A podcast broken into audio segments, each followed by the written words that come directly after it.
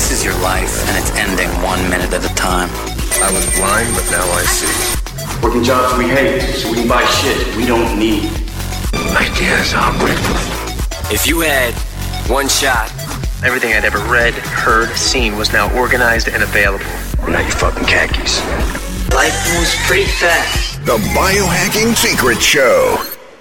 On today's episode, we're going to be speaking with neurosurgeon Dr. Jack Kruse and inventor entrepreneur Ruben Salinas. Dr. Kruse is the creator and CEO of Optimized Life, a health and wellness company dedicated to helping patients avoid the negative effects of aging. He became an advocate for biohacking and is known as one of the OGs in the space over a decade ago when he was able to leverage biohacking techniques to lose over 133 pounds. Today, Dr. Kruse is an industry leader leveraging biochemistry and evolutionary medicine to mold the future of healthcare. Ruben Salinas is an award winning medical devices entrepreneur, inventor, angel investor, and EMT. He graduated with his MBA from Harvard Business School and has bought and sold several companies in the healthcare and medical device spaces. In today's episode, we'll be talking about photobiomodulation, which is a big word referring to how to use light and thermal energy to increase your focus, energy, and physical performance. We deep dive into a number of exciting topics, including how to use photobiomodulation to overhaul health issues, including obesity, why Ruben spent most of his recent vacation in Abu Dhabi naked on the beach, and how light therapy saved him from a wicked sunburn, the truth about vitamin D, neurosurgeon Jack Kruse's preferred form of cryotherapy, the single most important supplement you can take to optimize your health, and why taking supplements, at least the way the vast majority of the population does it, is going about it all wrong and what you should do instead. This episode is absolutely packed with dozens of actionable strategies you can put to use right away. So sit back, relax, and enjoy the ride.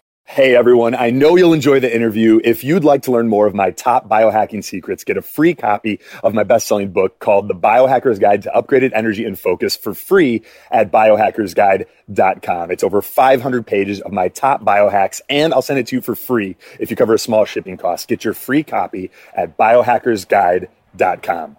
All right. So I'm here with Ruben Salinas and Dr. Jack Kruse and we're going to be talking about how to use light and thermal energy to upgrade your energy, focus, and physical performance. Ruben and Jack are both inventors of the Quantlet. It's a new biohacking device that uses photobiomodulation, which is a very big word that I will let these gentlemen explain, but essentially it has to do with using light to influence our biology and create physiological changes in the body that allow us to perform better, not just in exercise, but uh, to upgrade our, our body's cellular function and mental clarity. So, Dr. Jack Kruse from jackkruse.com um, and Ruben Salinas. Uh, if you guys would, let's start by sharing a little bit of the story about how the Quantlet came about. Uh, well, uh, Jack and I met first uh, in person in late September 2014 at the Bulletproof Conference in California.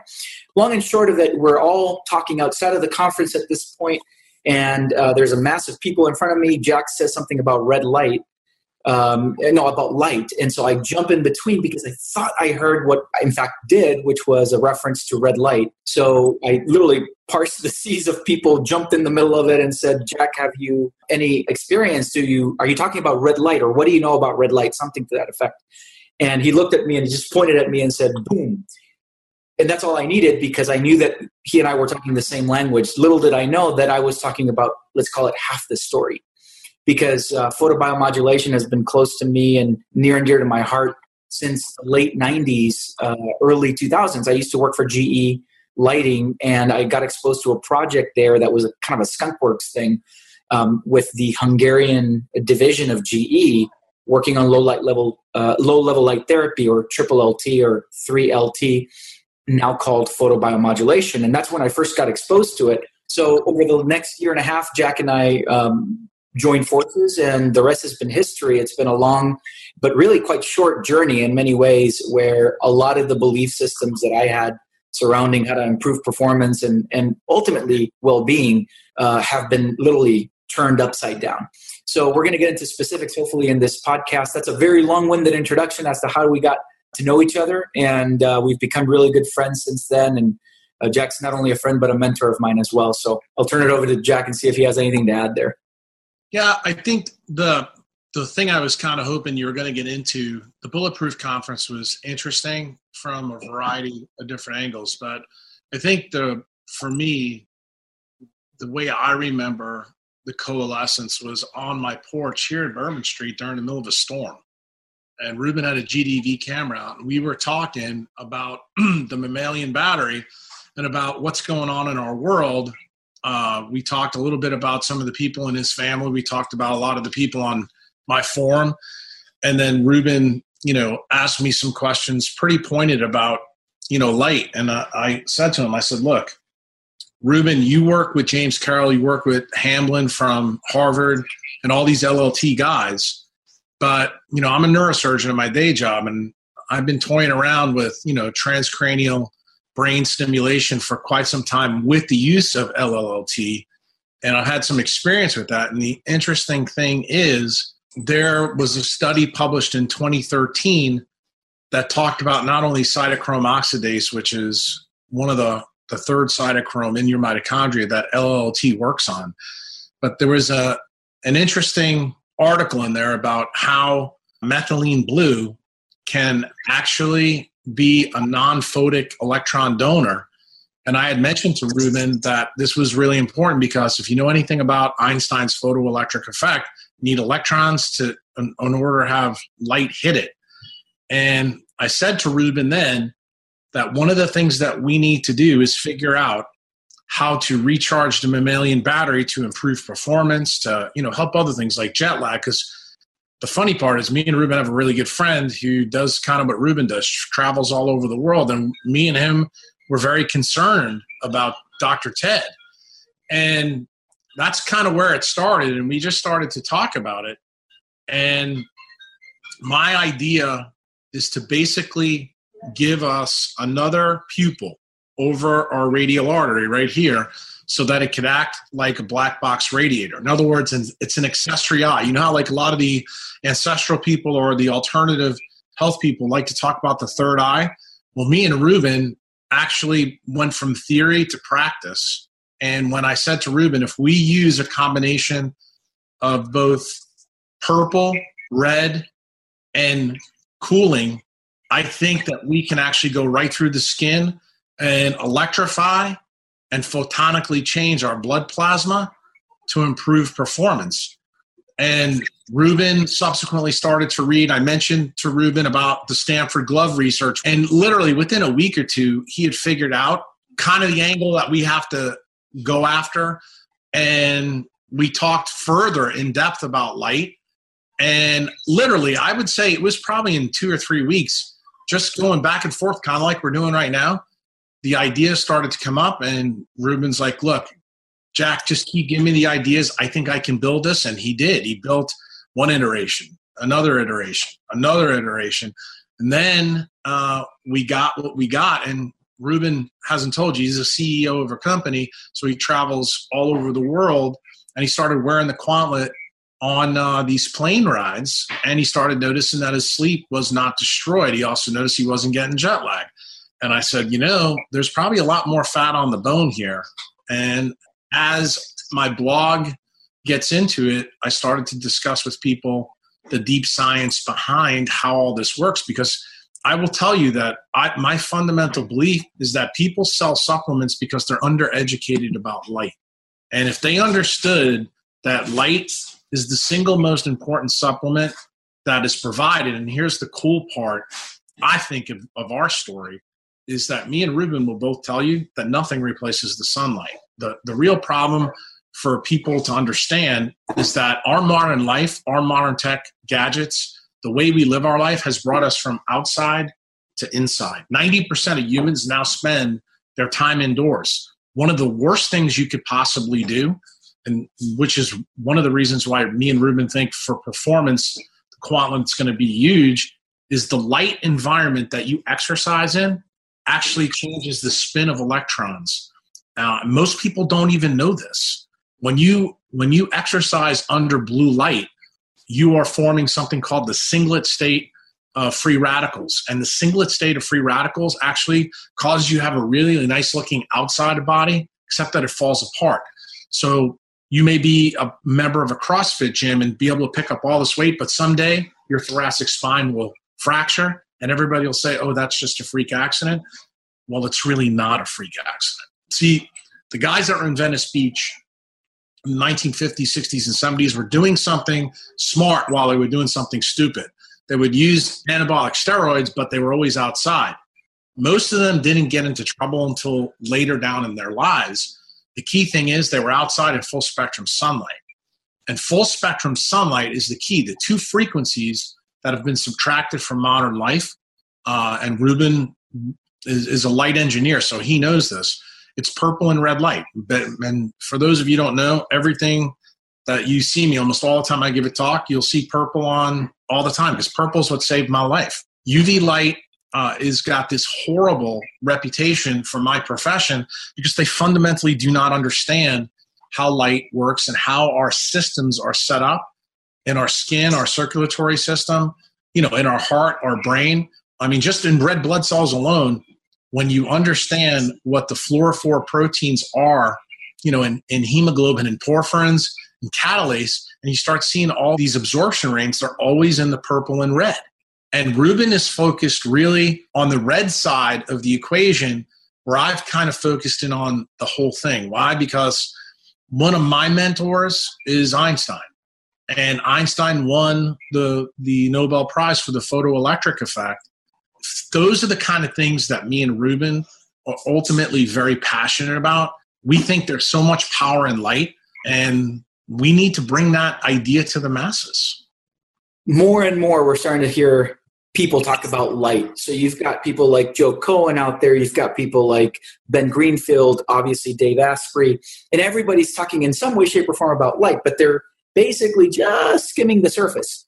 And the stuff that they're talking about, uh, with all due respect, is stuff that we were looking at in the late 90s. This is there's more and more evidence, but we we're looking at it before it was even published. And thankfully, I've been uh, in Boston, close to one of the major research centers here, which is called the Wellman Center for Photomedicine. And uh, Mike Hamblin, who is becoming a, a, close personal friend, as an advisor to the company, has really given me access since 2009 to a lot of very interesting data, as well as James Carroll. And James Carroll is the CEO of another laser company in the UK, good friend, also scientific advisor, and helped us develop the light module because it does get tricky when you come to powering this device correctly, and you can't overshoot because that's what most people end up doing, and they don't get the results. Low level light therapy and photobiomodulation and light in general has a biphasic dose response. You get too much, you've got a problem. Or you get it in the wrong context, you've got a problem. You have to use it at the right time of day, in the right environment, and more importantly, you need to make sure that your body, and Jack's going to get into this, can actually assimilate it. Our whole goal with this device really is to take a guy like you and be able to slap this on because you live an indoor life. And you know, most people don't even think about how they live their life. I say this to my patients, I'm going to say it here because it, it really makes a huge impact. I want you both to look down at what you got on right now. Did you come out your mama like that? You didn't. We know what this blue light can do. Most other people don't. And the whole goal of doing this podcast with you is to bring this information to an audience because most people think that working out in a gym and working out on the street in the sunlight right out here are equivalent, and nothing could be further from the truth. Let's start with that because I think you're you're dead on, and we're all speaking the same language. But there are a lot of people that may not even understand the downsides to being exposed to blue light, let alone blue light late at night. Let's start with working out indoors versus outdoors. You'd mentioned some of the, the differences and, and where the guys in Venice Beach, in some cases, had the right idea. Well, let's let's make it more basic so people get what it's like. Forget about working out. Let's just talk about three guys talking on the internet. When the sun rises in the morning, there's no UV light, with the exception on the equator. Uh, as soon as it comes up. So that means it has three different colors in it. It has blue, red, and green.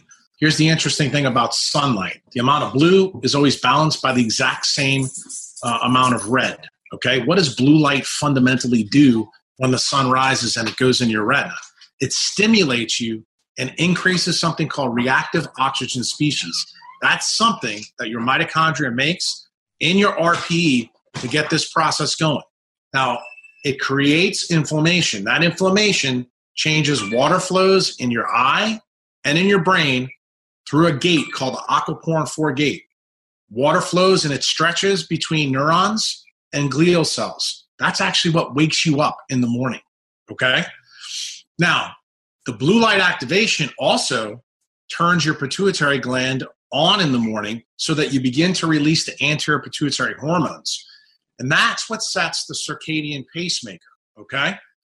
The key thing is blue light unopposed, meaning no red, has no balance. So I want you to think about the Roman god Janus. It's got a good face and a bad face. Light has the perfect balance of good and bad. So that light doesn't bother you. Then say where you if you live where I live right now, around 8 9 o'clock, UV light comes up. How does UV light work? UV light can't get through the atmosphere because of the angle of inclination and I think most of you have known this when you go out in the morning, you see sunrise in the beginning, it's red shifted, everything looks red. And then as the sun comes up, it starts to get more orange. Well, UV light has to have a certain angle in the atmosphere so that ozone doesn't knock it out. And when you get there, like for example, Ruben doesn't probably get any UV until about 10, 10 30 this time of the year. You in Chicago probably only get it maybe around 10 but me down in New Orleans, southern latitude, I'm probably pulling it in even right now in January, probably 8:30, 9 o'clock. What's the key factor here? You know what UV light does on the surface? It inactivates the hormones that come to the surface. Because what does sunlight, full spectrum sunlight, do? It releases another free radical in your skin called nitric oxide. Nitric oxide is a vasodilator and it brings blood vessels to the surface. Guess where hormones from the pituitary are bound to? They're bound to red blood cells. Okay? What's on red blood cells? Something called DHA. DHA is known in, in your world as fish oil, but it's got to be in the cell membrane. Why is fish oil important? It's got a ton of electrons in it. How does light interact? By photoelectric effect. Photons hit electrons. That's the key. The UV light turns off the amount of anterior pituitary hormones at the precise time. So if you go and look at a Google map of the circadian biology of hormone release, you'll notice that testosterone peaks at 10 o'clock and then goes away. You know what you won't hear from anybody? They don't know why. And I'm telling you the reason why. It's because at 10 o'clock, almost everywhere from zero degrees latitude all the way up to 59 degrees, UV light is present. And UVA light, you don't need UVB, which makes D, vitamin D. UVA light is capable of doing this. Here's the key sunlight specifically has to be UV is the key to getting that nitric oxide up to the surface. That's why when you get a sunburn or you think a sunburn is when you get pink, that's not true. It's not true at all. The pink is bringing the blood vessels to the surface. Why do you get pink? Because your skin is translucent to light, as Ruben will tell you about red light. He's going to get into that. But what you need to know is in a red blood cell, inside, the two most common proteins are hemoglobin, which I think everybody knows about, it has four main spikes, one in the UV range and three in the red. Then there's another one called porphyrins, and porphyrins absorb all parts of the UV spectrum. So, guess what?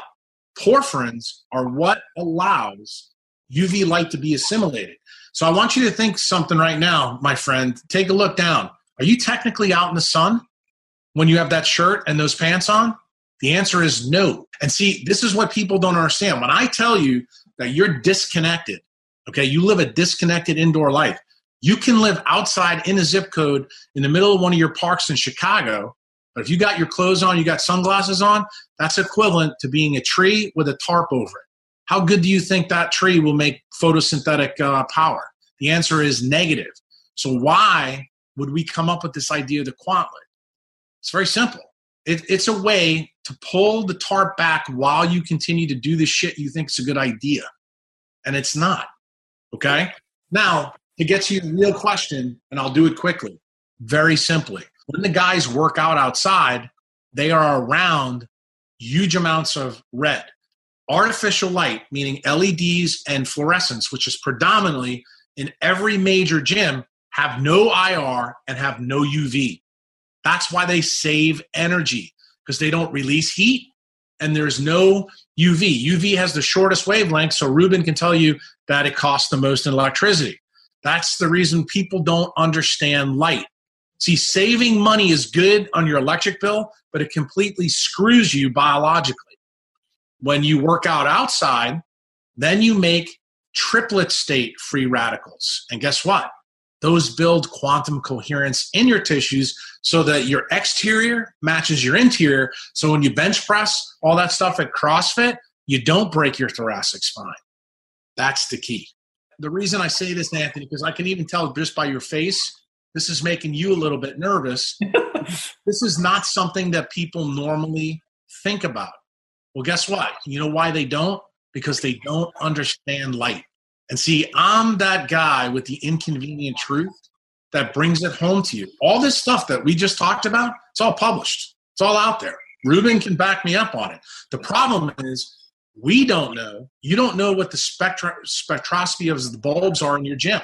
And if you did, I guarantee you, after hearing this, you're going to be like, holy shit, you know, I had no idea. And the, the crazy thing is, people don't understand the counterintuitive part of physics because when you work out under blue light or you work in blue light like I do in the operating room, that's why I do so many mitigation techniques to help me. We want you to understand that many of the precepts that you believe really are the things that are fundamentally killing you. I don't want anybody to think it's fructose, you know, bad food and all this, all the shit that everybody else thinks is a problem. Dude, light is ubiquitous. It's everywhere. And the crazy thing is, when you start to control for these effects, you see massive changes. I want you to know that there's never been a study done in nutrition or dietetics, all the metabolic ward studies, everything that's ever been done in full spectrum sunlight. So, you know what that means? That means everything that we believe about food is absolutely incorrect. Make sure you join a gym that has the availability to work out outside for these reasons. If you do that and you add a little bit every day, I promise you, you will be helping yourself. For those of you who cannot, those of you who live in Boston or live in Chicago and you have an indoor existence, you're a, a trader on the floor of the Merc Exchange, whatever you do, dude, you put that collar on and wear it anytime you're indoors. Why? Because it's going to give you a little love from outside that you can't get because your modern life is a tether pulling you away. But you have to realize there is a biologic toll that you're going to pay. Why? Because we are creatures of light.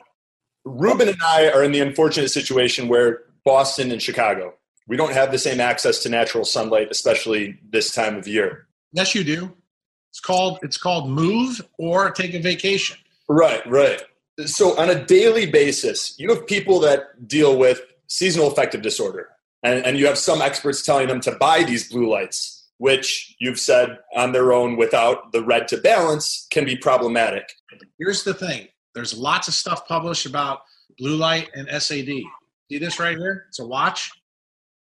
Can you wind the watch forward and backwards? Yep. Can you do that to your eye? The answer is no. And see, that's what they miss. They don't understand light and how it works. There's no reverse to blue light. The reverse is red light. And even then, it's not good. Why? Because you need purple light with red to regenerate the, the blue photoreceptors. The point that I want to make to you is what is published in the liter- literature, Anthony, you have to be very careful about those opinions. Why? Because if those opinions are not formulated based on the fundamental laws of the universe, then you get a half truth. So let's go to sad because I know that's one of your questions, and I want to take some of what's been said and make it really practical. For yeah, I'm, I'm, developing a backlog of questions as we go. I'm going to try to hit on as many as I can right now from recollection. So okay. the first one that I wanted to, uh, and I purposely uh, almost uh, interrupted Jack there on the gym. You know, because I know you're you love the gym. You're very fit. I took a look at the the Health Blueprint website, and I love it. The the thing is you're like everybody else right now with the data that's out there, right? With nitric oxide as a great supplement because it'll give you the pump. Dude, just get a little UV and you're going to get the pump. Trust me. And you can get the same effect naturally versus via supplement. So nitric oxide as a supplement was something I want to talk about because Jack brought it up and its effect on uh, blood and vasodilation. And you can get that from the right light exposure. Now, the second was the environment and location.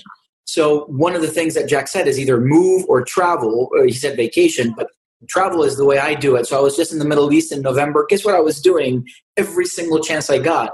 I was naked, literally naked. Almost got my chop, my head chopped off, but, but I was naked as much as I could be in as much sun as I could get right? I was in Abu Dhabi. I spent two days out in the beach, on the beach at a seven star resort. The guy that was hosting me said, How is it possible that a fair skinned guy like you is two days, 10 hours in the sun in Abu Dhabi? Granted, it's November, but you didn't get even 10. Uh-huh. And I said, Because I maximize my yield, I can take advantage of every single photon that's hitting my skin because of what I eat and, and Anthony, I do everywhere I go. You you add electrons to your blood plasma. That's how you do it. That's the key. And you know, Ruben will tell you. I just came back from Mexico literally four days ago. Me and my wife did exactly the same thing that Ruben just told you did. Um, I mean, when when I tell you that we are directionally accurate, I'm not kidding. And Ruben and I both tell you nothing replaces the sun, dude. The Quantlet will never replace the sun. The Quantlet really was designed for guys like you. That's that's the truth. Because we know that you're not going to move from Chicago. We know that you're not really going to change your life. You're going to give us a lot of lip service, but in a week or two, you're going to go back to doing what you're doing because that's what humans do. And I hate to say it, but it's fundamentally tied to low dopamine levels in their brain. You know, everybody talks about follow through in your world. They don't understand as a neurosurgeon, I know the answer. It's low dopamine. So, how do you do it? You get out in the sun. How do you get out in the sun effectively when you don't have it present? Well, dirty little secret is, is it's always present. You just have to get out. And more importantly, you have to expose two things correctly as much skin as you can, but more importantly, your eyes. It's the eye. That means no sunglasses, no contacts. Right. I want to make it very clear, Anthony, both of us are wearing glasses. I, I don't wear prescription. These are non prescription, and it's a technology called BlueTech. But I was muted when it came up. And BlueTech uh, is a day lens that's used to block certain frequencies of uh, blue and ultraviolet from screens. You'll see that both of my phones have yellow screens on them, right? So I'm blocking everything all day long. You can be in a cloudy day in Chicago as long as you're going in out at the right time, exposing your eyes literally directly into the light.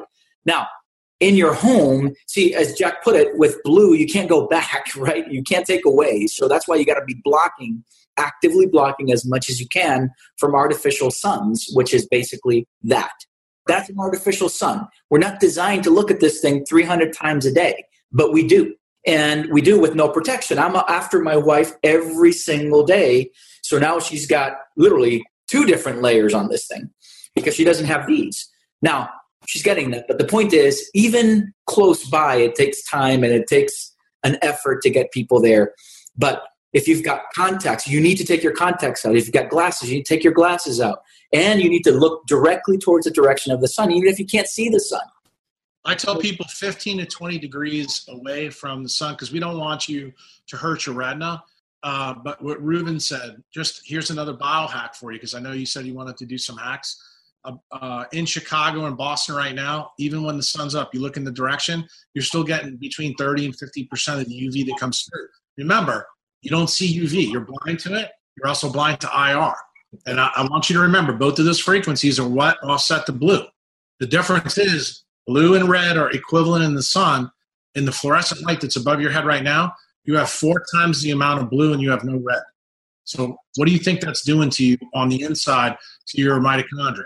You think it's making singlet or triplet state? That's all you got to know. One more practical thing if you're going to be exposing skin wherever you live, you should be to the sun, you need to make sure that that skin is prepped. And we don't really spend enough time doing that.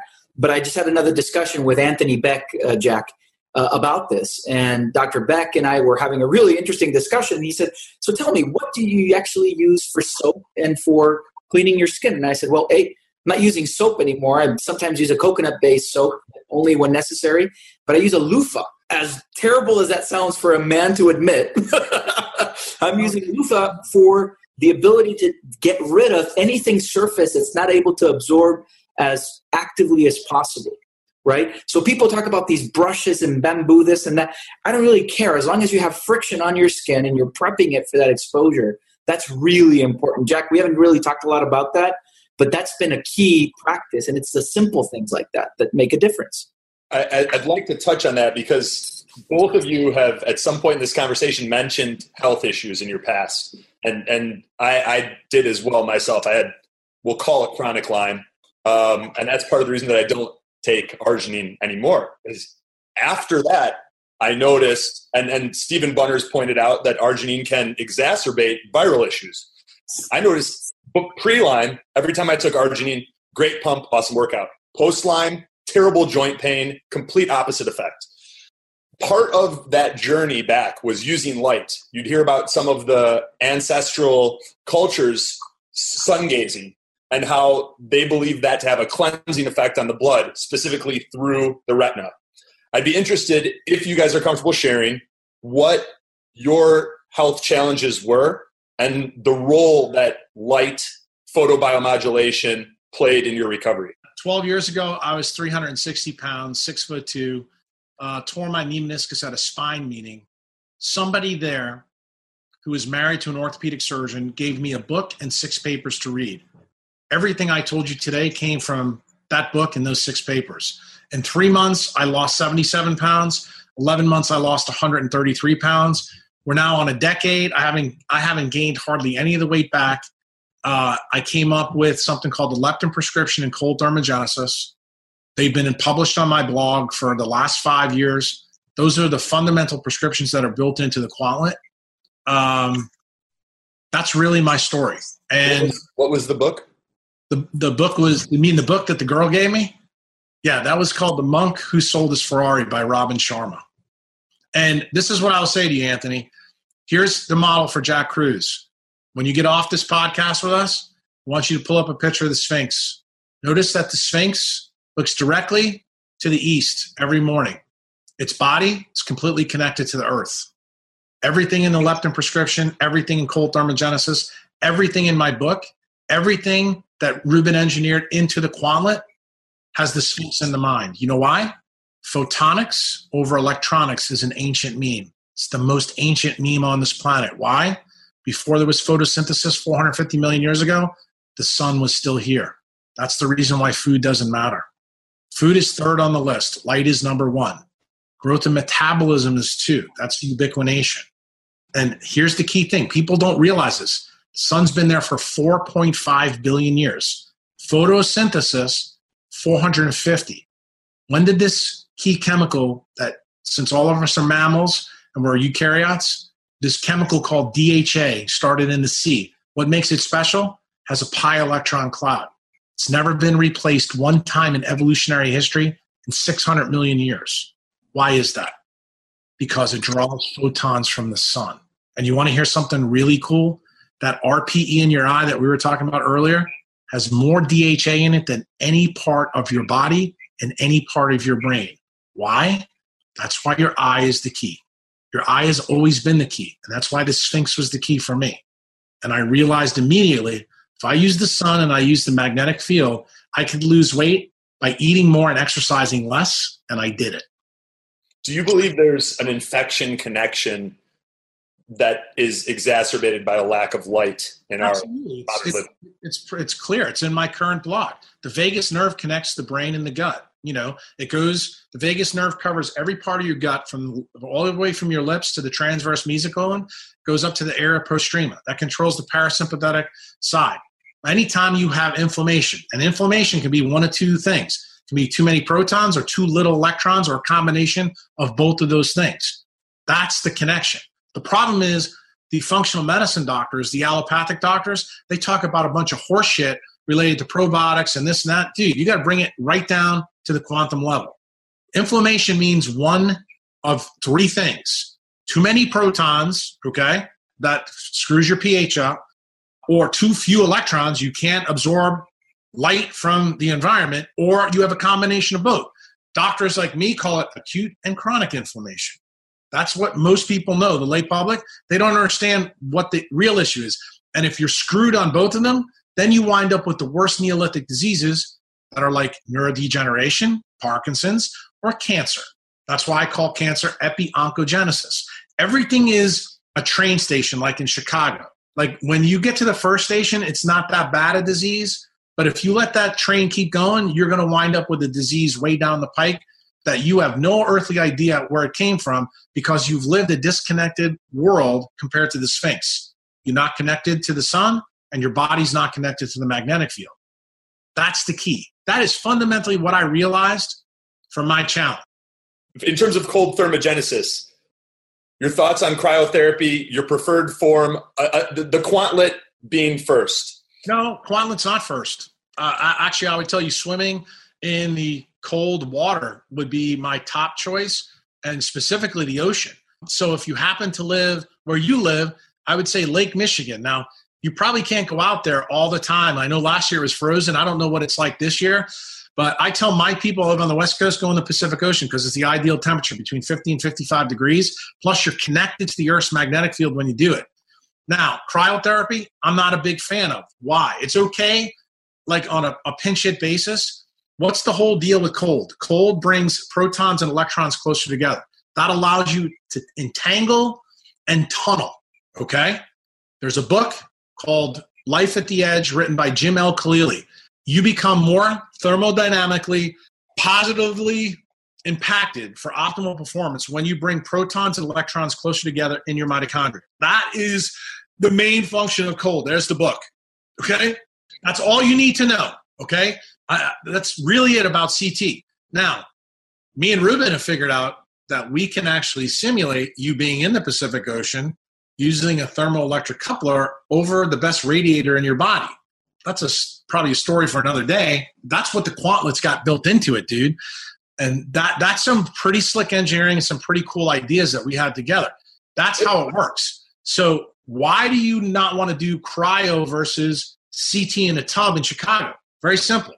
Air is 24 times less likely to transmit cold temperatures. So why do you want to be in water? Because it's 24 times more efficient. Don't believe me? Ask a Navy SEAL. They would much rather go in a cryo booth than they'd ever want to go into the Pacific Ocean when they're not trained. In fact, that's the number one way that Navy SEALs and Rangers get booted out of training. They can't handle the cold because they don't know how to cold adapt. I've done cold thermogenesis in Lake Michigan. I have the ice baths at Chicago Recovery Room, and I've done it myself. Huge difference it seems to be the same thing, but the way that you feel afterwards, it's not comparable to sit in an ice bath in some recovery facility. And I, I can do cryo all day. Lake Michigan, I'm out of there in like five to seven minutes. Right, and see that's that's the point that I'm trying to make to you. But here's the other cool thing, and I, I haven't really talked about this a lot publicly, but my members know this. Ruben and I have a friend named Clay Bostic, who's a naturopathic doctor who just graduated from school, which is why me and Ruben went up to his medical school to talk when Jerry Pollack was there about water. And I made sure that Clay learned about how to CT in the South. How to CT in the South is different than how you guys would CT in Boston and Chicago. And I'm going to tell you how we do it in the South. We dive in the pool, we come out, and we go right in the sun naked. We keep diving in the pool and do it and dry off. You guys need to use the Fournier effect. Fournier effect, I have talked about publicly uh, but you can use a hot tub and cold, and then you can reverse it. Anytime your plasma is cooled, uh, it absorbs more UV light. See, we're always back to the light story. Everything about cold is always about the purple light. And Ruben will tell you that red light penetrates between 10 centimeters and 30 centimeters. So red is never the issue. I mean, Ruben could he could get a freaking red light bulb and put it across the room and you're getting a benefit. That's why near infrared sauna is so big but the key thing is the hard part to engineer is the IR, I should say the UV. Would you say that one of the, the primary benefits of CT is that it allows us to absorb more light, and that is one of the pathways by which it decreases inflammation? In my in my view, it's the major one, and then all the rest of them are like 0.99, 98, and way far down. And I think you'll get this, Anthony, when you read Khalili's book. That book, dude, is like unbelievable in explaining to you really very difficult quantum processes but he breaks it down very simply. And, and he used to have BBC uh, videos, isn't that right, Ruben? But I think they were taken down. They were. Uh, they were on YouTube. Um, but they have a BBC series. This is the UK version of the book. The American version is a black cover with white lettering, but the same name. And uh, it, it's actually quite remarkable. There's a key phrase that I've got marked, and you know, this is this is the type of stuff that you'll end up doing when you're when you're reading it. I mean, there's just notes and so many good things. But at the end of the day, uh, what what they talk about is how is this how is it possible that these phenomenon that were thought to be only uh, quantum in nature were thought to be only available in super cooled environments can happen in dry uh, can happen in warm wet environments which is basically biology and that's the whole premise of the book but uh, i want to bring it back to the practical aspect because i know this has been the biggest challenge for me right listening to jack reading and really trying to take this in combination with that and making it applicable. Well, that's what I do as an engineer. I need to make it practical and uh, usable because otherwise, what's the, what's the sense? So, when it comes to CT, I've done a lot of deep CT, which is in ocean here uh, in the Boston area. I just did one two weeks ago, but I don't have to do it that frequently. I, I did cryotherapy to do two experiments, which I actually tested CO2 on via capnography. And what I learned is that you're not going to get the effect because you're going to get an, an, actual a deleterious effect when you're doing cryotherapy too often. A, you're going to get a surface issue. And as Jack has pointed out, surfaces are the key. We've already talked about it. If you cannot absorb energy through the surfaces, then you're screwed. And this is one of the biggest issues that I see with, especially where you're getting most of the gas on your back you're literally taking your solar panel, your biggest solar panel on your body, and removing some of its yield capabilities. Now, I can't, with the testing that I've done on myself, prove that definitively just yet. But I can tell you, and Jack knows that I've posted about this recently in one of our Facebook groups, that to me, deep CT has its place and it has its place to reset certain hormonal cascading. And that needs to be done literally within weeks of each episode. You don't have to do it that frequently. And it all depends on your context and your problem. But if you're already on healthy to optimal, every two weeks you're doing just fine as long as i will tell you i can do ct just so you guys are clear because what ruben's saying here is gold okay? I only need to jump in the pool and come out and be in the uv why? Because i'm so attuned. When i lived in nashville i couldn't do that. Through, through my testing. See that's the key. The key is oh, I'm going to say this and I'm going to shut up again. Anthony, one of the big problems that I have had with the paleo community, because you know their leaders are biochemists, they don't understand that surface chemistry dictates what happens at deeper levels. Ruben, as a light engineer, completely understands that. I didn't have to convince him of that.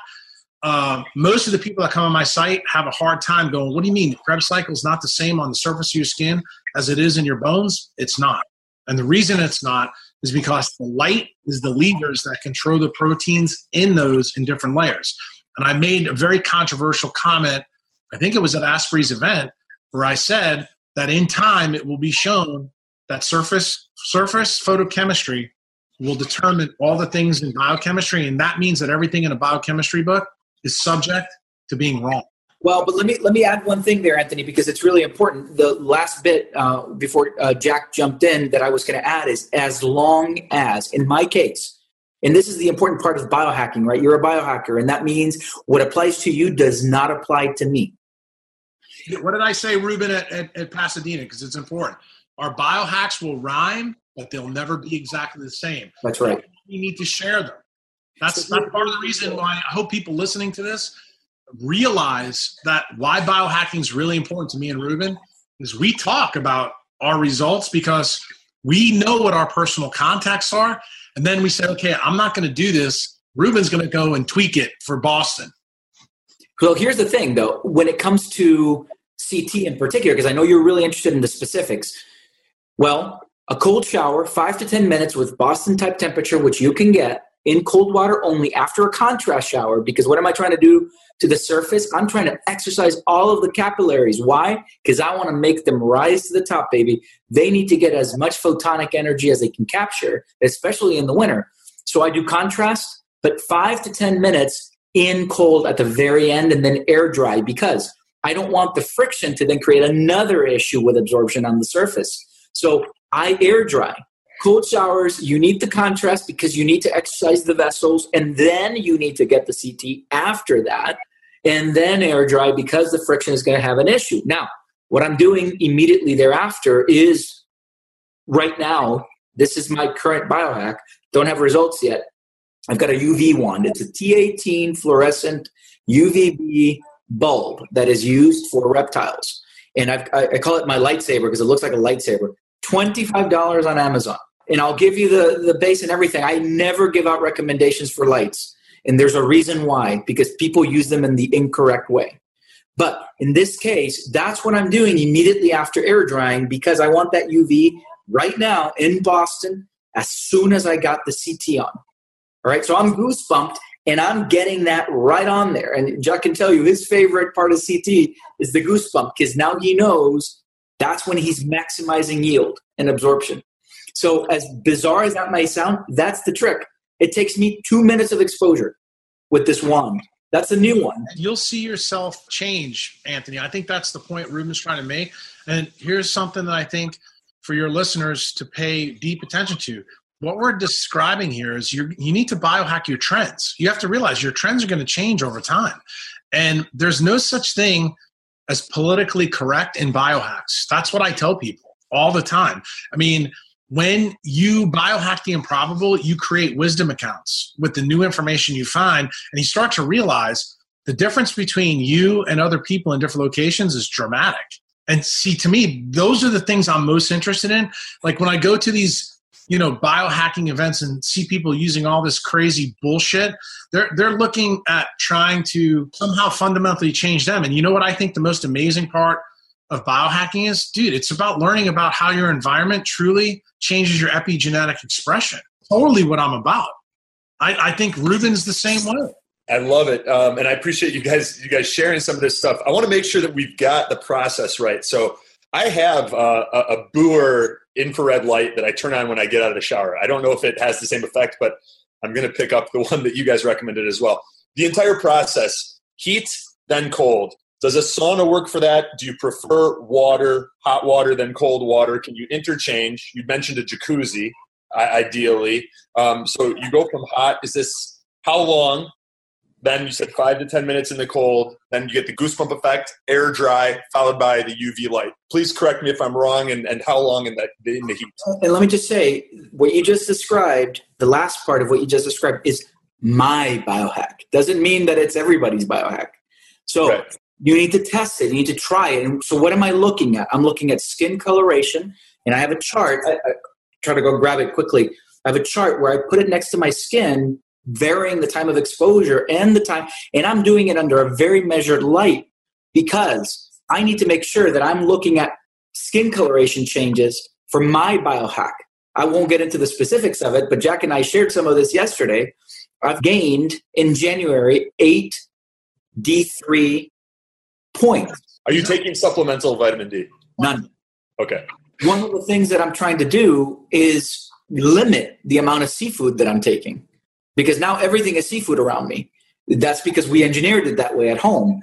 The problem is that raises your D3. How do you think the Inuits get their coloring? So people don't think about these these kind of things. I mean, the coloring from them is melanin. You know what melanin is? A biogenic amine, just like dopamine, just like serotonin, just like melatonin. They're all made from aromatic amino acids. Guess what all aromatic amino acids absorb? Purple light, bro. Dude, it always comes back to purple. Okay. I tell Ruben all the time, I don't want to talk to anybody about food anymore.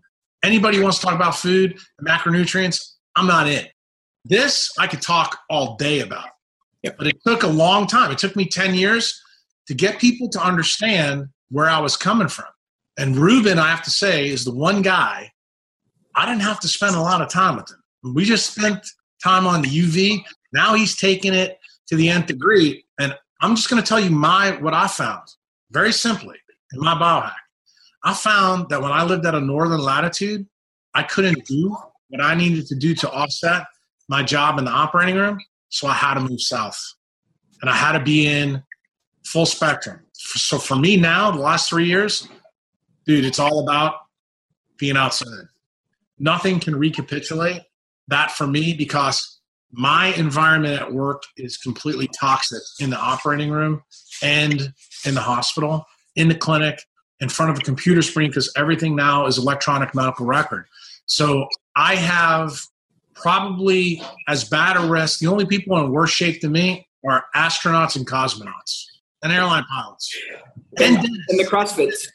So uh, you, you, guys had mentioned vitamin D. So much of the literature that gets published on vitamins and supplements it ties into vitamin D. So you have a lot of people that are on it, and now we're just starting to see actual higher mortality rates in people that have higher vitamin D levels in some cases. And some of the thoughts are that it's tied to vi- uh, vitamin D toxicity without adequate vitamin A.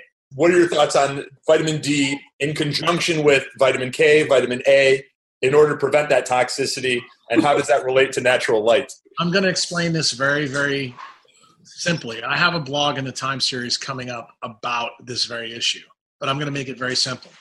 When you take oral vitamin D, you are taking the chemical signal of the photoelectric effect that occurs in the skin. So, what does that mean? That means you have the chemical that should have come from the light collision with an electron in the UVB range. That means that the tissues have no photonic power in them. You just gave them the chemical signal. There's your answer. You don't want the chemical signal, you need the photonic power. Why is that the case? Here's another book you haven't read, and Ruben has. It's called Roeland Van Wijk Life Sculpting Light, and he's going to get the book now to show it to you. What did we learn in 1923 from the Russians? Okay, remember that? Remember I told you about that book I read, dude, and the six papers. One of those two of those papers were these Russian things. Basically, what I learned then is that every living cell, no matter if it's prokaryote or eukaryote, releases extreme low frequency UV light. So you know what that means? If you release that light for signaling, that means you have to have some way to recapitulate it, reassimilate it. So you want to know why people die taking supplements? Because all you got is the chemical signal and you have none of the photonic power. So what are you doing there?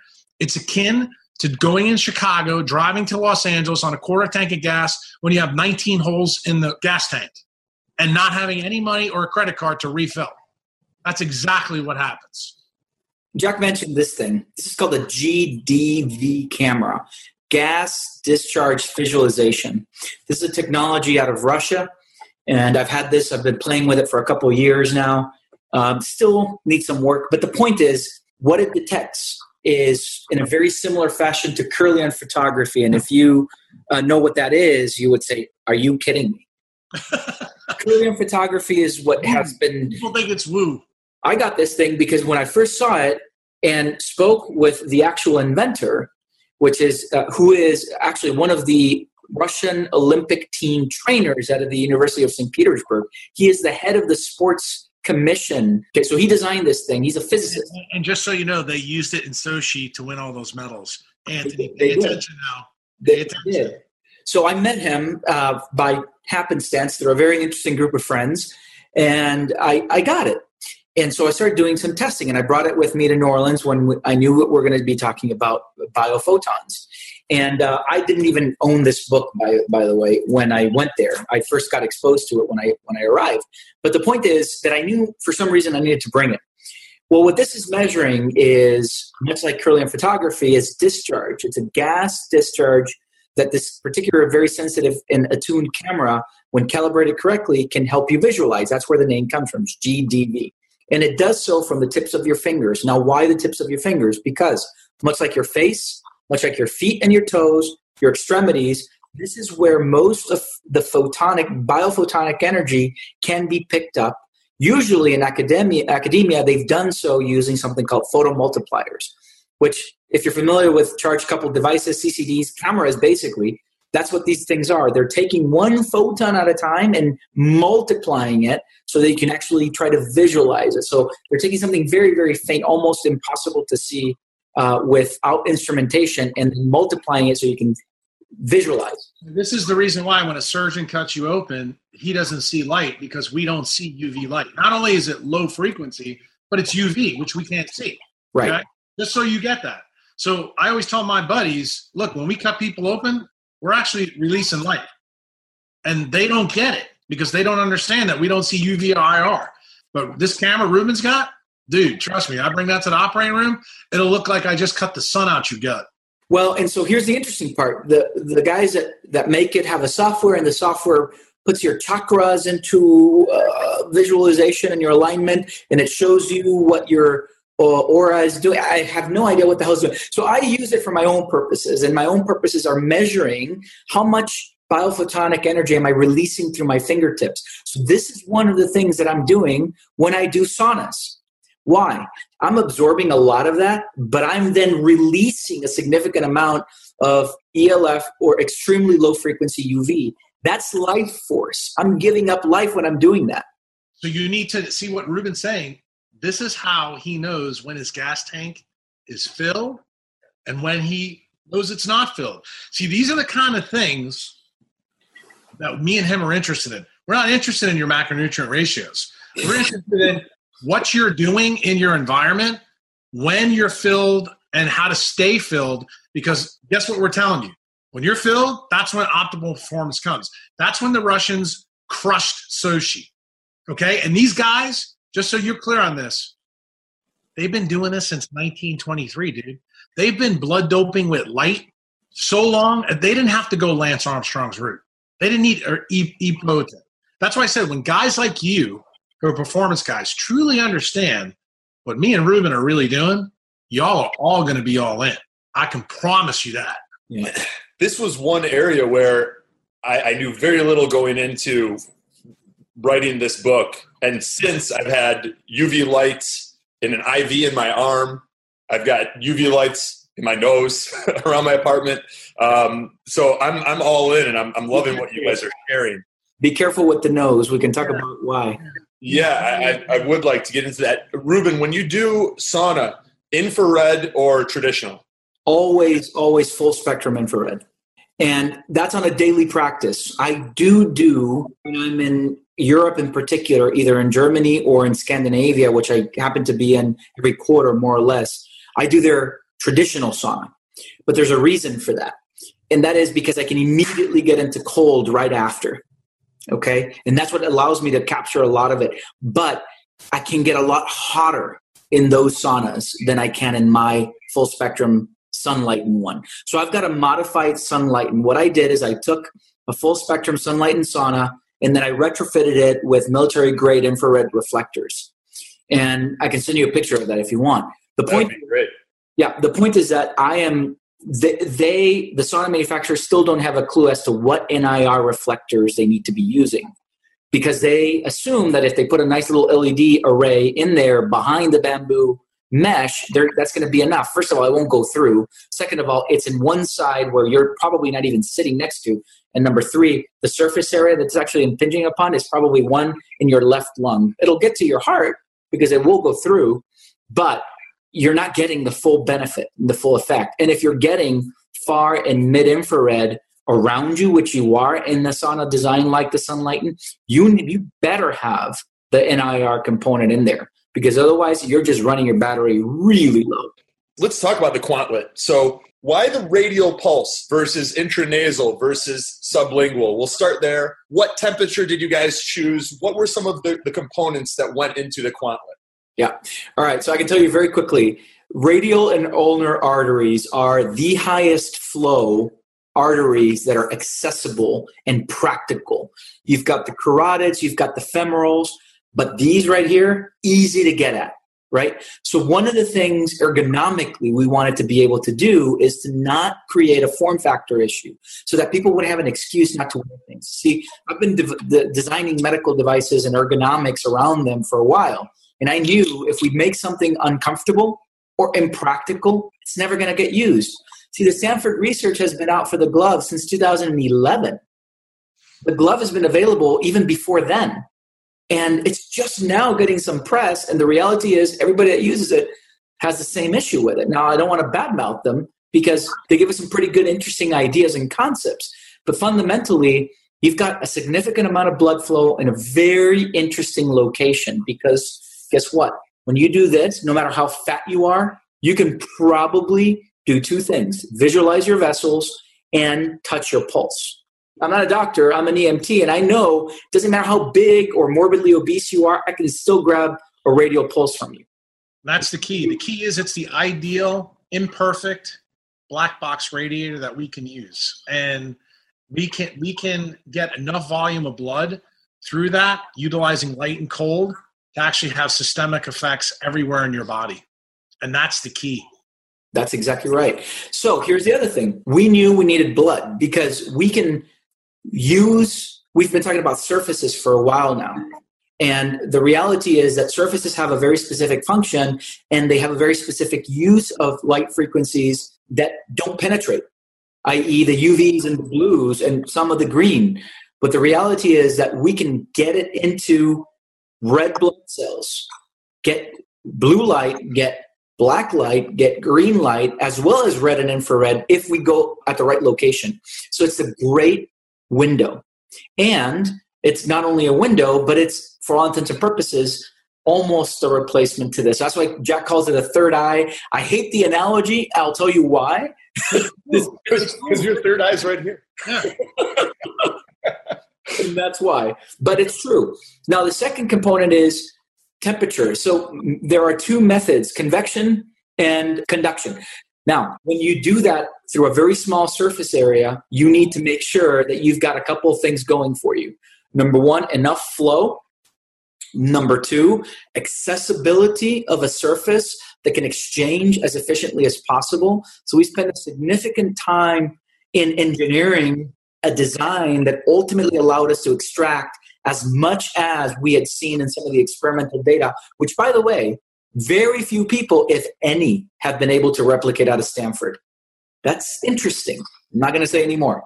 So, we have actually seen very close to it, not exactly as high, but in a form factor that's literally a fraction of the size and an embodiment that's a lot more practical. And here's the kicker the amount of change that's required in core body temperature, and this doesn't even talk about core body temperature, heat exchange is so low to see the differences. And remember how I'm measuring differences.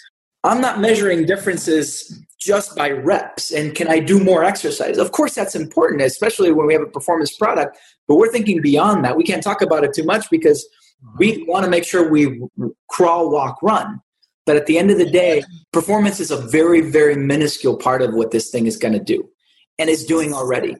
Now, componentry is very simple. We're using off the shelf LEDs, a couple of pretty high end ones because we're titrating certain frequencies and the power density in those frequencies in a very specific way. We're also pulsing in a very specific way. We haven't disclosed any of that just yet because it's in the process of being patented. And what we have seen is effects of what intravascular radiation is doing without the invasiveness. And that's the beauty of it. And that's why we're using green. And that's why we're using blue when the literature basically just superficially touches upon them.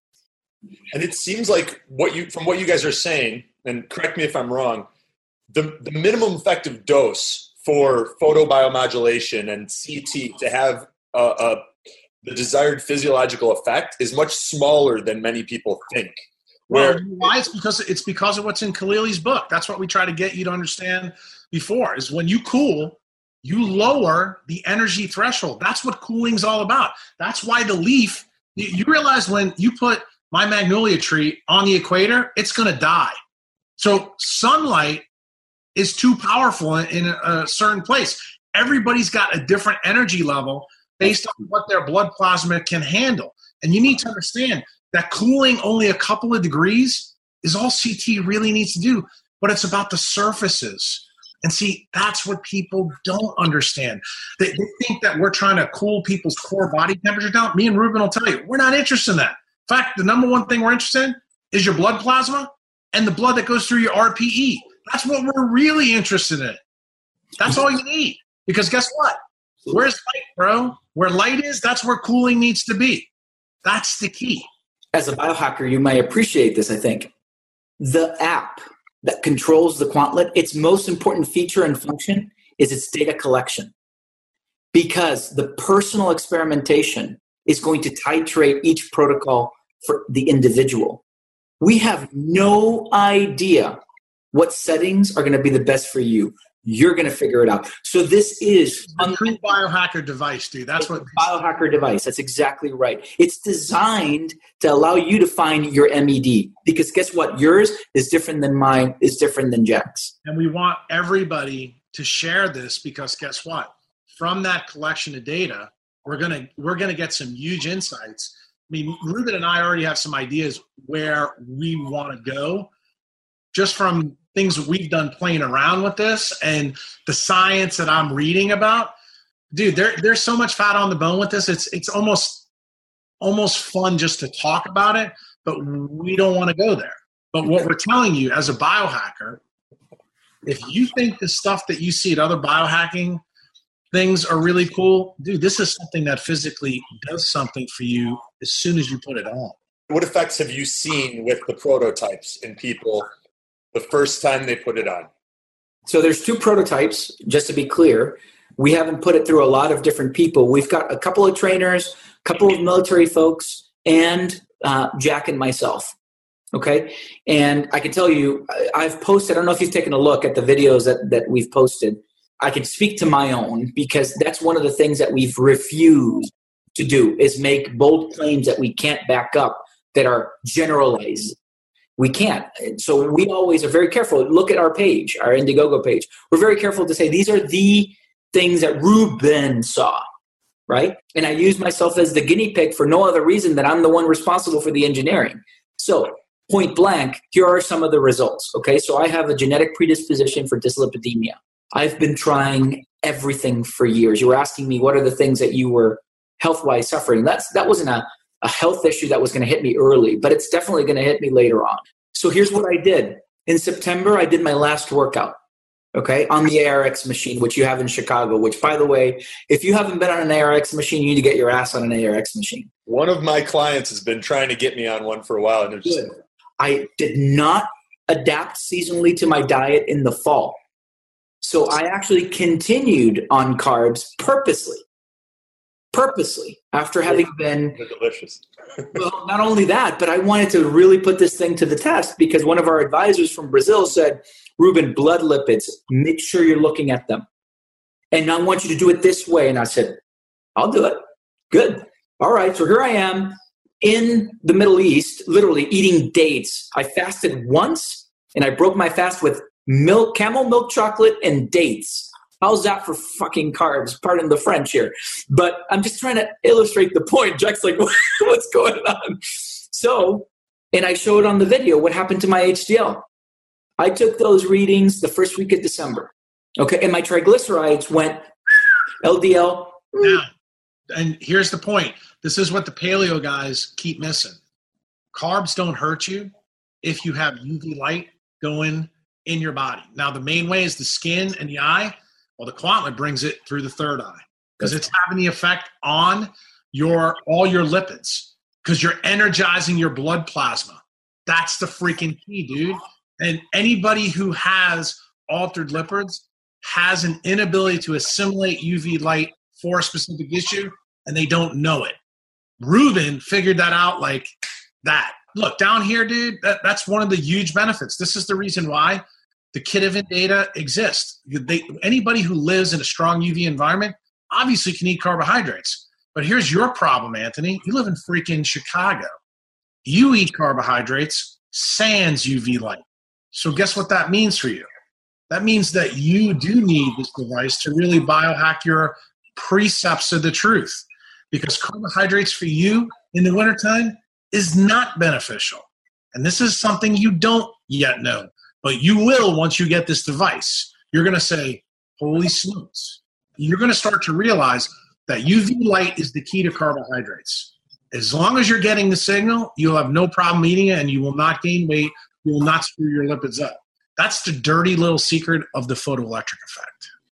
Listen, let me just tell you something. Optimal health is a choice now. It's a choice, become like the Sphinx. When I went to medical school, I went there to find out the truth. I didn't find out any truth there. Now I know what the truth is, and my goal is to find 70 to 100,000 people like Ruben and infect them and let them go to their neck of the woods and do whatever the hell they want. but I don't want anybody being taken advantage of with half truths. Most of the people selling half truths don't even know they're selling half truths. And that's the truth. That's the reason why I don't have a bad feeling for these guys that I'm talking about because they really don't know what they don't know because what they call biohacking, I don't call biohacking. I don't. I think you need to use nature to figure out all this stuff. And I think that's what Ruben is telling you. He's he's actually found out some amazing things in the last year and a half about light. And when he tells me, he calls me up and he's excited like he was yesterday. I'm like, yes. See, that is what gets me going. I love it. I love it. And I, I, I think we could we could go all day and maybe if the listeners enjoy it, we'll we'll talk about doing a part two when it works out. Um, if we can, just a couple rapid fire questions and you guys can give me yes or no as to whether it's something that you support or would recommend. And then I would be very curious what the first 30 to 60 minutes of your day looks like for each of you and how you integrate your top priority biohacks into that morning routine. All right, so sticking with the theme of light and temperature, tanning beds, uh, specifically ones that are 5% or greater UVB. Yes or no? Yes. Yes. Cryotherapy. Depends. Context. Context. I'm gonna tell you, I'm gonna tell you there's people listening to this that can use it. I think most of the people can't or shouldn't, but I can't go thumbs down completely on it. Um, but I, I can tell you that I would not do it. Well, and I, I can tell you, Anthony, I tested that. I tested it on myself, and I was disappointed because I know you can get the same or better effects and not ruin the solar panel the ruin the back of the solar panel by overdoing it. And so you know one thing i'll ask you to notice okay so i know you do it. I saw the video. So go do it. Take a uv light like the one i've shown you and when you're shivering if you're even shiver and or you've got the goosebumps run that light past you do that a couple of times and take a card i'll send you the details on the card for the skin color gradient if you're not changing color, that should tell you something. Yeah, that should tell you something huge, bro. I'm saying once you have that context, then that's when we can tell you if cryo is good for you. And listen, none of the people that just spent sixty thousand dollars opening up one of these cryo things want to hear what me and Ruben just said. That's right. That's right. And look, we're respectful. Go do it because if you're doing it and testing, that's awesome. But if you're doing it because you think you're getting something that you're not, that's a problem. See, that's where me, Jack, and Ruben. See, we're those guys, dude. We're those two guys. We're sticklers. We're coming after it hard. Now, um, so context is key. Much like we said with uh, deep CT, you don't have to do it that often. Do the exercise that I just explained as an experiment, and we can get into more details later. But at the end of the day, I want you to think about it before you ask because that's one of the things in biohacking. If you're asking too many questions about the specifics, you're not understanding why you're doing it. Right. That's that's really what I would love for you to include in your book.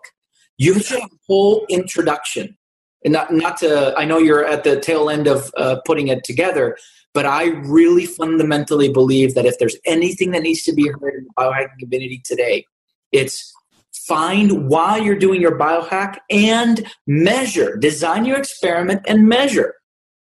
Because how do you know if it freaking worked? Just because you want to call yourself a biohacker and do weird shit doesn't mean you're going to get any effect. Right.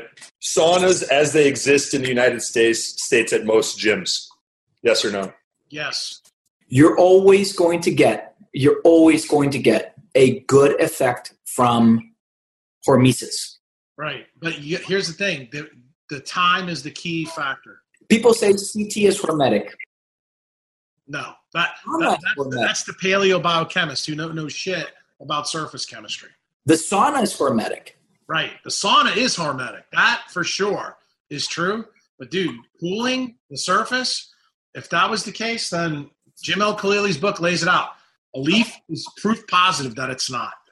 Recommended dosage for the sauna. Ah, it depends on your context. Completely. I'll give you the test, okay? And I just educated somebody on this one the other day. It's a very simple EMT test. It's called the nail blanch test. All right, it's a perfusion test.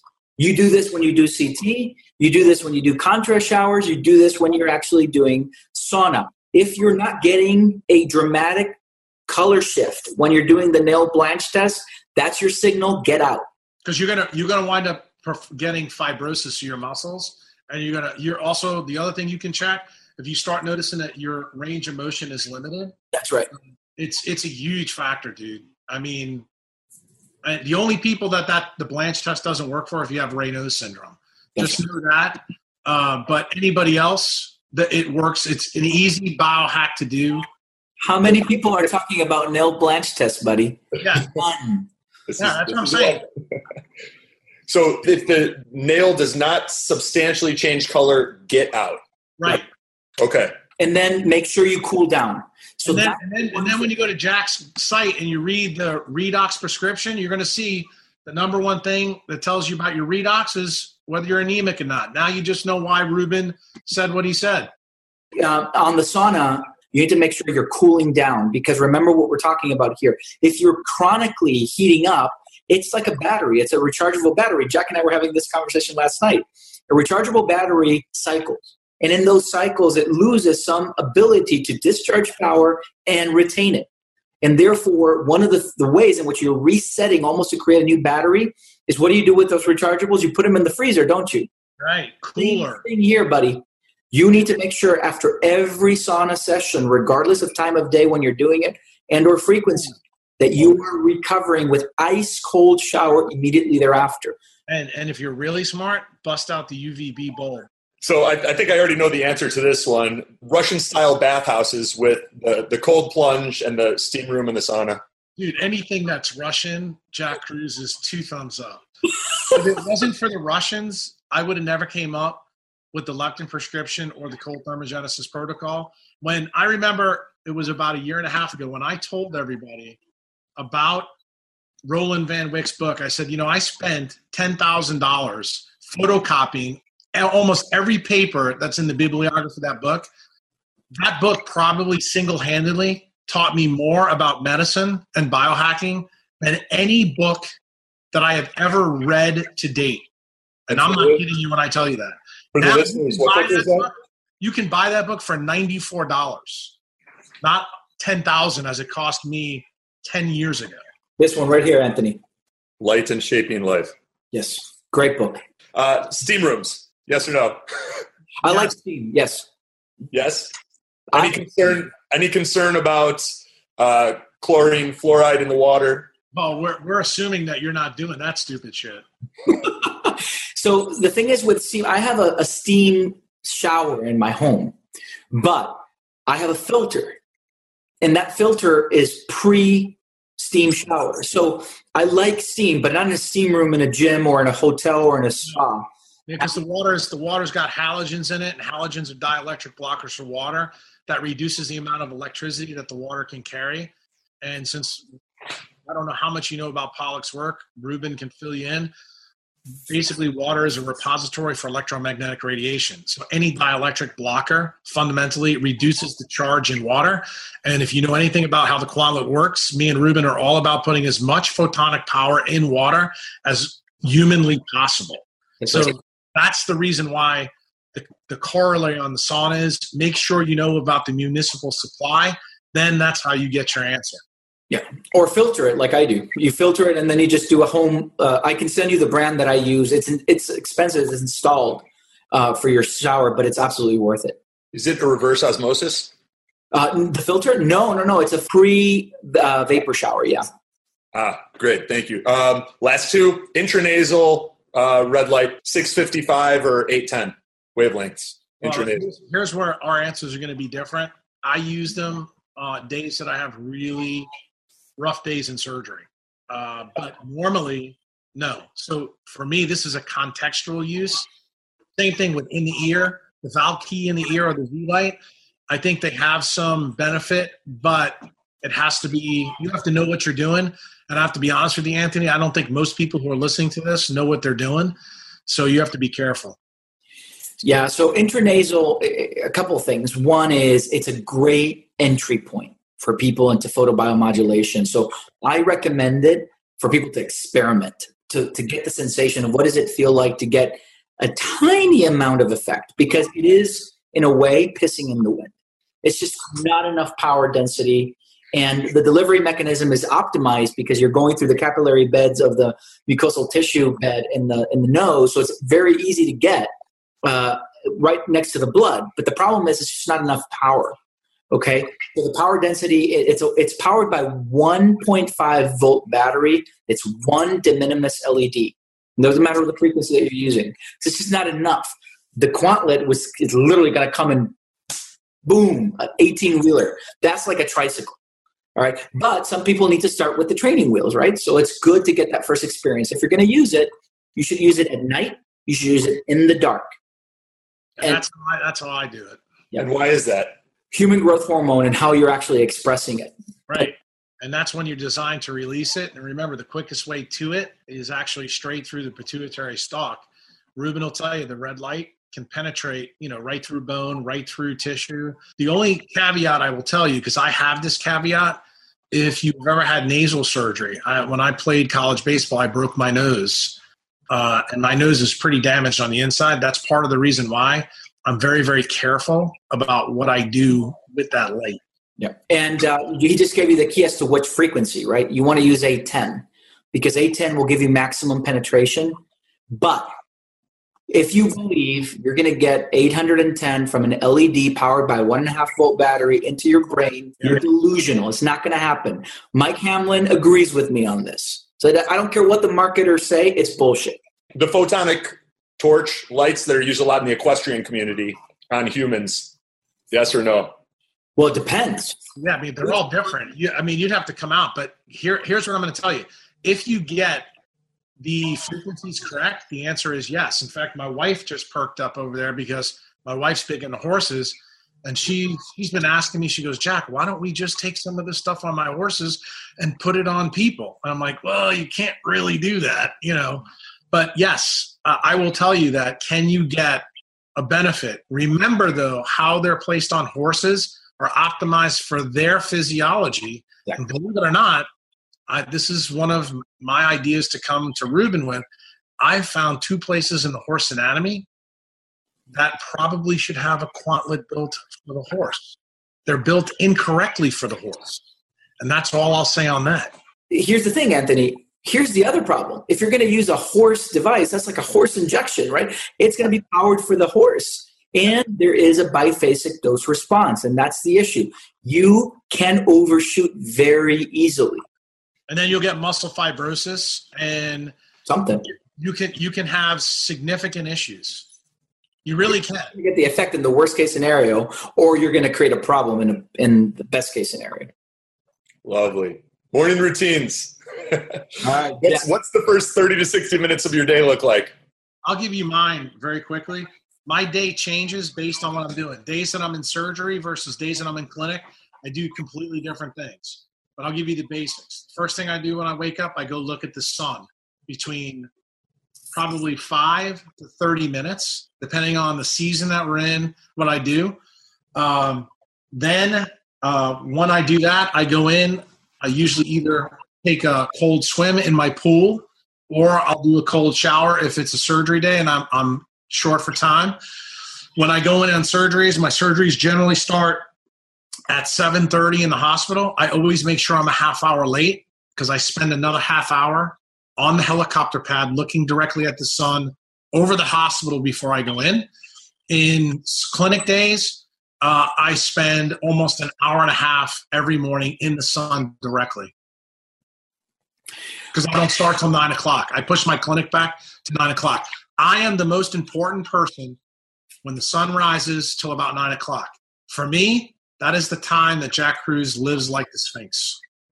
That, that is the key. So I'll tell you what my routine is very quickly. It depends on where I'm at as well. But most fundamentally, here's my dog coming. He goes out with me in the morning first thing, and it doesn't matter what the temperature is, wherever I am in Boston, in particular, very cold, but I go barefoot and I go barefoot to ground. So my very first thing is immediately out of bed is I put my uh, my blue blockers. They're a BPI 550 tint on a custom frame. I'm going to go get them now because it's a little past sunset. Uh, but uh, I can send you some details. It's called the BPI 550 tint. Okay, Jack talked about them and he showed them, I think. Uh, so I put those on because you should have the right frequencies of light hitting you at the right times. And 5:30 in the morning is not sunrise yet. Right. Are you grounding barefoot when there's snow on the ground? Absolutely. That's the best time to do it. That's right. So put these on, go outside, take the dog for a pee and a poop. And that's the very, very first thing. Then come up and I have a spring where I get my spring water.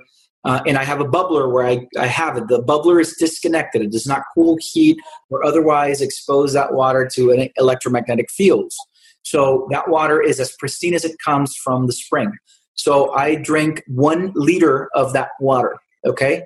And that's before anything else. Immediately thereafter, I go to one cup of black coffee. It's organic, it's single estate, and it comes from South America. And it comes from a very specific region in the Andes, okay? Why? Because I want a significant amount of UV concentration in that bean. It doesn't have anything to do with mold. I, pr- I want mold. Give me give mold me. is mold is good for you. Contrary to what you've been told, just remember what Ruben's saying about the Andes, because Anthony needs to know this. High up, you're closer to UV. That means there's more UV production in a molecule that you know about called resveratrol. Resveratrol happens to be just like porphyrins; it absorbs all frequencies of UV light. Okay, that's the reason why, dude. That's the reason why we eat chocolate. It's also the reason why we drink Malbec. That's Got right. it? Yes. What is the brand that of, of coffee that you drink? Okay, so I'm going to tell you it's actually my own, uh, and I haven't promoted it yet, but it's coming out. Advanced.coffee. Advanced coffee. Yep. I will let you know. This is endorsed by Jack Kruse and myself. I love it. I love it. And, So- and, and we put extra mold in it to prove to you. Just so you know, Anthony, I'm going to tell you this: UV light kills mold. Just so you got it. Yep. But uh, all kidding aside, uh, I have a favorite brand. Uh, currently, I love my Keurig machine, despite what everybody says about Keurig. Great machine. And uh, we have a family member that works there. So um, we get a, a brand of coffee when I don't use my own that's called Laughing Man. That's actually uh, handpicked by Hugh Jackman. And uh, it's a very specific Colombian coffee called uh, Huila, I think. I'll get you the name but that's my go-to if I don't have my own because if I don't have time, I have to ground my own. I don't have K cups for it, um, but I'll I'll definitely do the Laughing Man if I'm in a little bit of a rush or when I travel. All right, then the immediate next thing is uh, it's right here. Every morning, I do my gratitude journal. Ah, I got mine right over there. Yeah. So Jack and I are big believers in the power of gratitude. Uh, we, I, I think Jack's much more religious than I am in terms of posting Uh, I- every day I, I post a quote on my Facebook page. And what I do is when I get up, my wife waits for me when I'm out in the sun and I think about the three things in my head. And the best one I put in a post, and I've been doing this for 10 years. Yep. And I post it on my Facebook page These for everybody to see. three things that you're most grateful for that day. No, three things that are in my head. Out of those three, I decide which one goes up. And that's what goes up.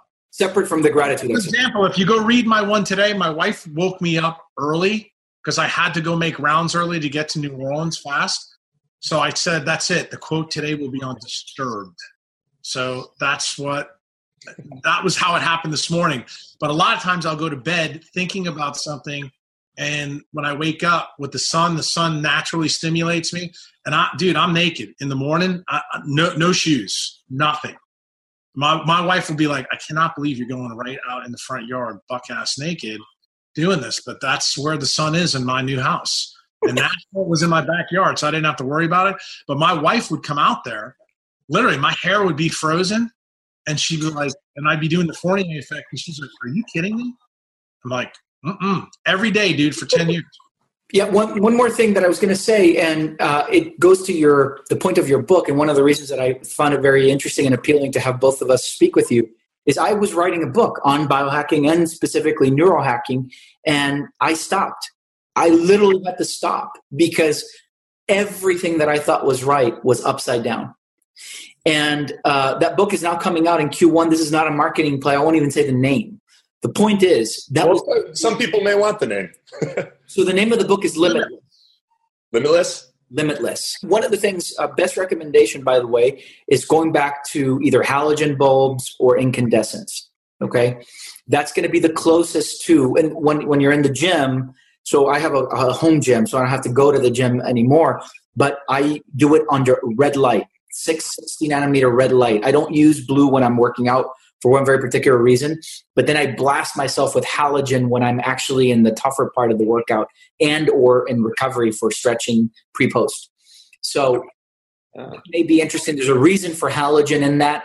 But in fact, we were just talking about this last night. I'm moving to mercury vapor ceramic metal halide lamps now. Um, and I know this is probably another episode, but it is. This, we'd have to come back and talk about this because let me just tell you something the mercury resonance uh, of modern lights is something that we all need to be concerned about. But this is big time detailed light physics. This is not like first podcast kind of discussions. I get, I get, on about that on my on my site, um, but I think you know for us busting this whole discussion down. I mean, this opens the door to a lot of different aspects that we can go down.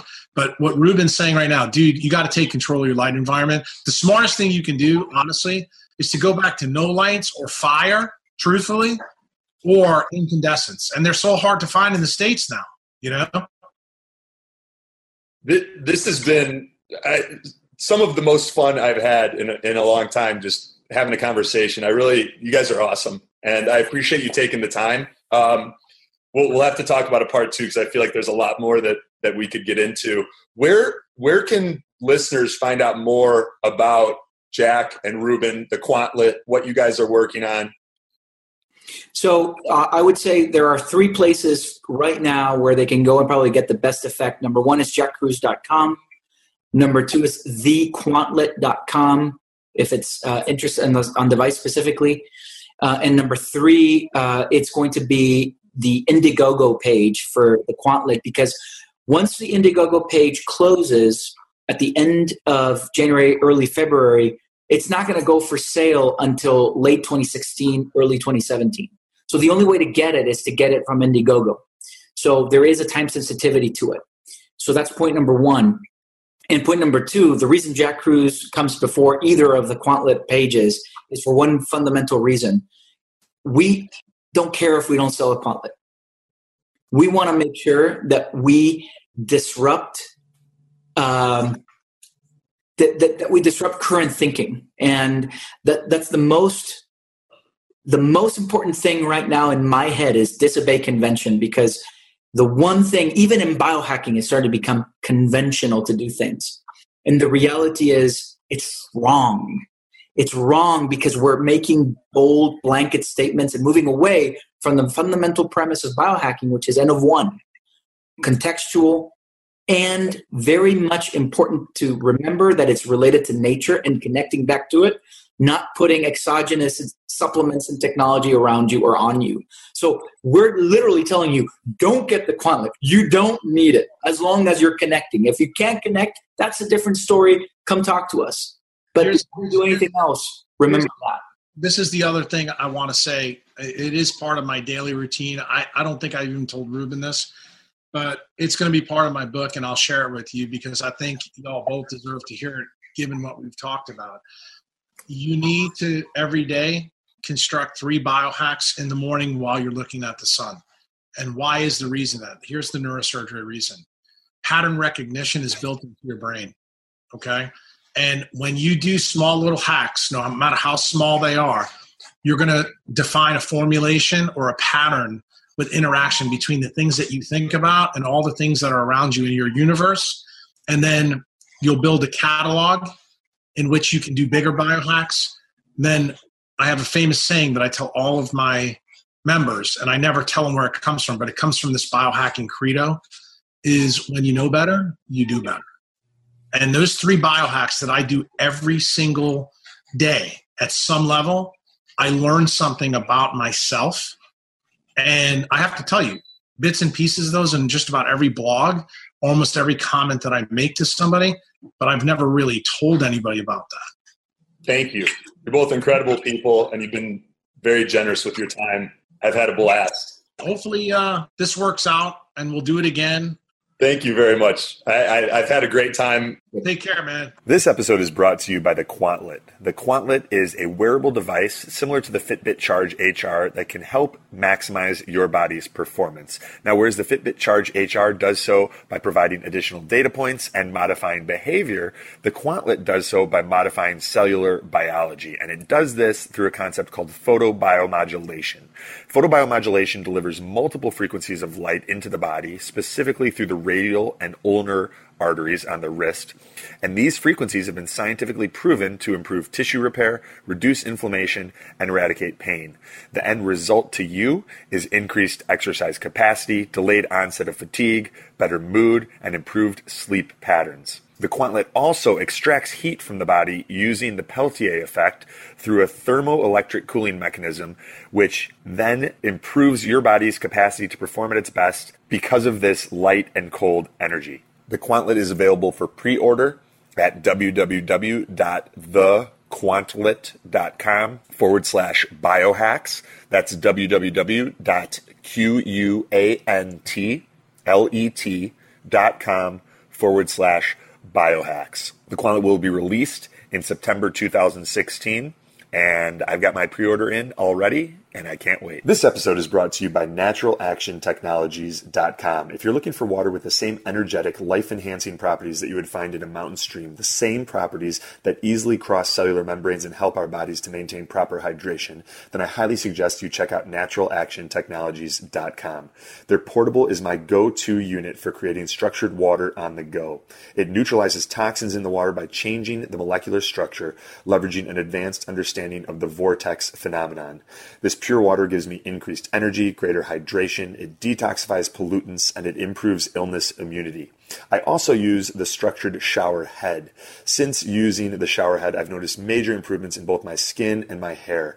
The shower head also eliminates itchy skin from chlorinated water and gets rid of hard water buildup that can accumulate. You can learn more about the portable and the shower head and other natural water products at naturalactiontechnologies.com. That's natural actiontechnologies.com.